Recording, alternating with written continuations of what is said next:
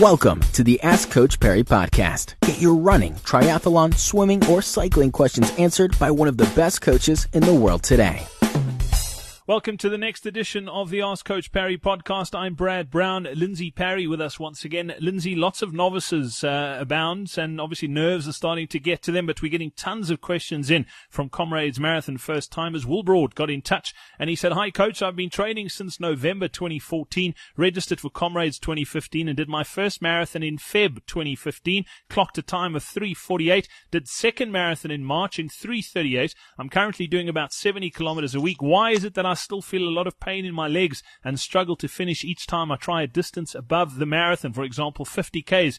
What chance do I then have of finishing comrades? Okay, so look, I need to clear up one quick um, misconception that you or anyone else may have that really the the thing that makes comrades the race that it is and why it's so special is because it is incredibly painful. It is tough. It is long. Um, and anytime you go over the marathon mark, you actually do get tired and sore, sore legs. So if you're going for a cutoff or if you're going for a fast time, this is actually, I think, what trips a lot of people up in their quest for, say, a silver medal or a finisher's medal at Comrades is that they are surprised by the level of discomfort.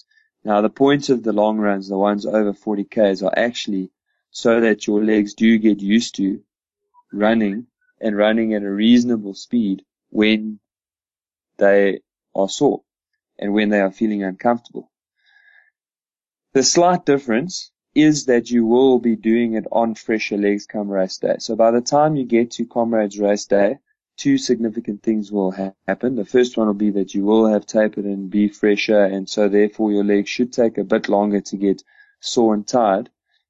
But the second thing is that your whole mental gearing will have changed to I'm running the best part of 90 kilometers to, to today.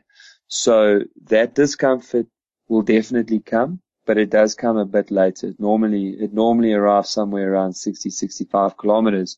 And then you're far enough in that if you just suck it up and go, you will make it. Yeah, it's, uh, what's the term? Big girl pants, Lindsay? Exactly. yeah, I wish I lasted till 60, 70 k's before my legs started getting sore.